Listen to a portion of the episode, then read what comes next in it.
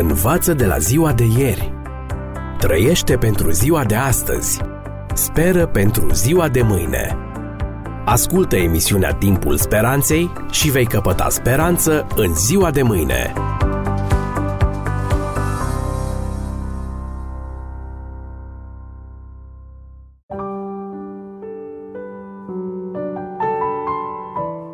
Dragi prieteni, bine v-am regăsit la o nouă ediție a emisiunii Timpul Speranței cu genericul Viață fără limite.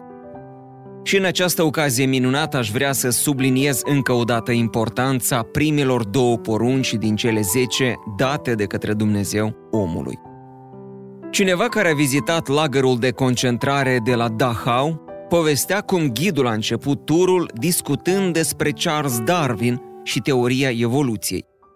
După spusele sale, politica rasială nazistă deriva din ideea supraviețuirii celui mai adaptat, concepție conform căreia toate speciile se află într-o constantă luptă pe viață și pe moarte pentru supraviețuire, luptă pe care o câștigă doar cei mai adaptați sau cei mai puternici. De-a lungul timpului, aceste idei au devenit bazele darwinismului social – în viziunea căruia unii oameni sunt mai puternici, mai avansați din punct de vedere rasial pe scara evoluției decât alții și că astfel versiunile inferioare, care ar putea să stea în calea celor mai avansate, trebuiau să fie eliminate. În viziunea multora, concluzia naturală a acestui mod de gândire a fost Holocaustul. Indiferent dacă suntem de acord cu această logică sau nu, nu încape îndoială că scenariul evoluționist tipic, conform căruia toate formele de viață sunt produsul purei întâmplări, nu pot ajuta la modelarea principiilor morale ale oamenilor. Ar trebui ca moralitatea să fie o invenție umană, deoarece nu există nimeni și nimic mai presus de noi care să ne arate ce este cu adevărat bine și ce este rău.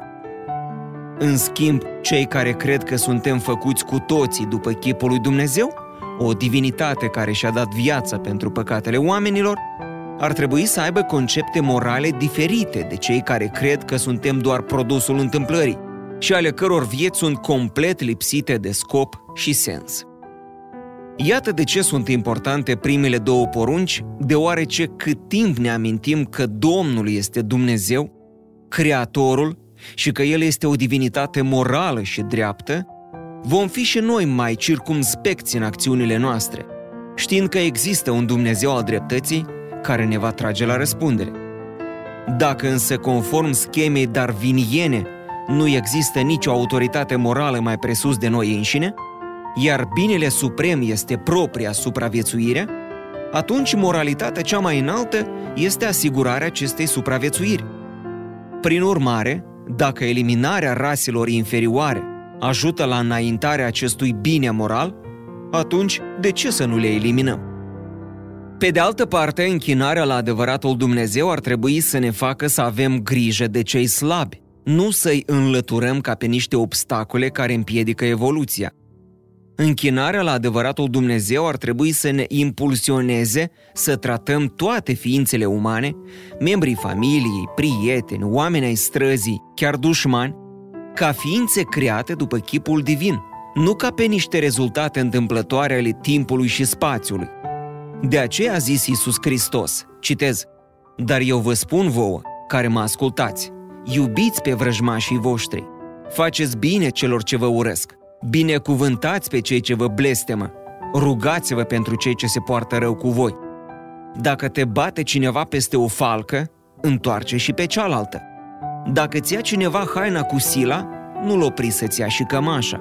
Oricui îți cere, dă Ce voiți să vă facă vouă oamenii, faceți-le și voi la fel. Evanghelia după Luca, capitolul 6, textul 27 până la 31. De aceea am mai zis că ar trebui să iubim pe semenii noștri ca pe noi înșine, sau că ar trebui să-i hrănim și să-i îmbrăcăm pe cei nevoiași și flămânzi, deoarece ori de câte ori ați făcut aceste lucruri unuia din acești foarte neînsemnați frații ai mei, mie mi le-ați făcut, a declarat Isus în Evanghelia după Matei, capitolul 25. Prin urmare, două lucruri sunt certe. Primul, Isus nu a predicat o moralitate a supraviețuirii celui adaptat și al doilea, El credea că închinarea înaintea Dumnezeului adevărat ar trebui să ne facă să atingem un nivel de bunătate, de blândețe și de moralitate pe care nu l-am fi putut atinge niciodată prin închinarea la bani sau la broaște, dacă vreți. Dar idolatria, venerarea unor Dumnezei falși, mai ridică o problemă, stimați prieteni, problemă pe care o ilustrează Lev Tolstoi într-una din nuvelele sale, intitulată Cât pământ îi trebuie unui om. În ea, un fermier pe nume Pahom își spune Dacă ar fi pământ în destul, n-aș avea teamă de nimeni, nici chiar de dracu. Diavolul trăgea cu urechea. Bine, cugetă necuratul. Ne-om răfui noi cu tine.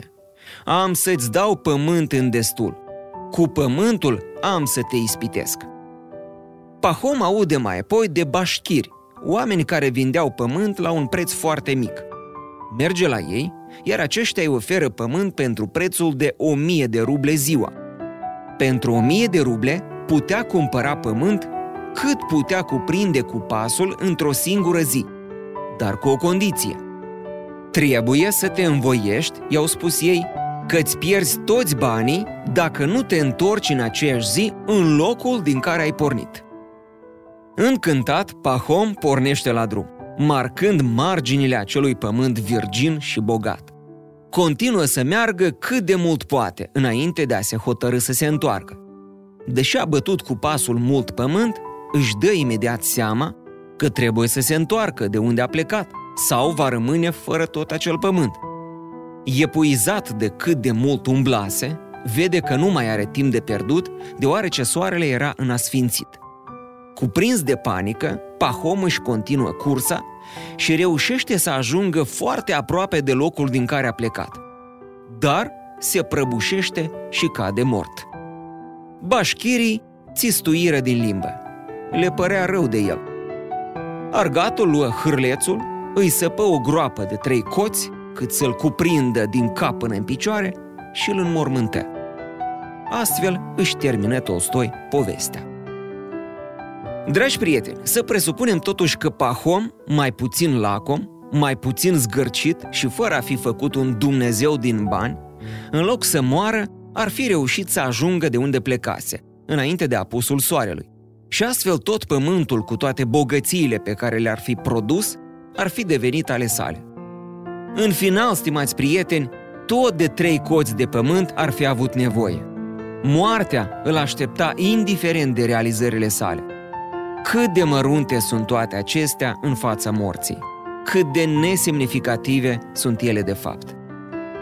Fiecare din noi, asemenea lui Pahom, este doar un păcătos corupt și egoist care stă înghesuit, alături de alte câteva miliarde ca el, pe o planetă a cărei suprafață este acoperită în mare parte de apă sărată nelocuibilă.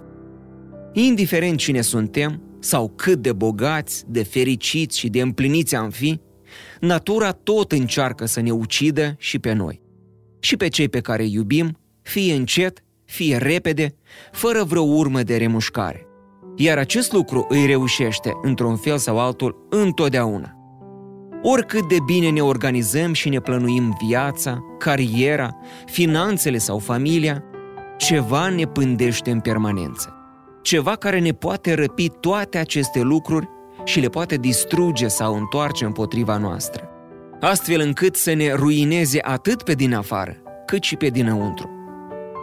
Dacă, așa cum spunea Benjamin Franklin, moartea și impozitele sunt singurele lucruri sigure din această viață, atunci toate celelalte lucruri pe care le iubim, le prețuim și de care avem nevoie nu sunt cu nimic mai sigure decât șansa de a câștiga marele premiu la Loteria Moldovei.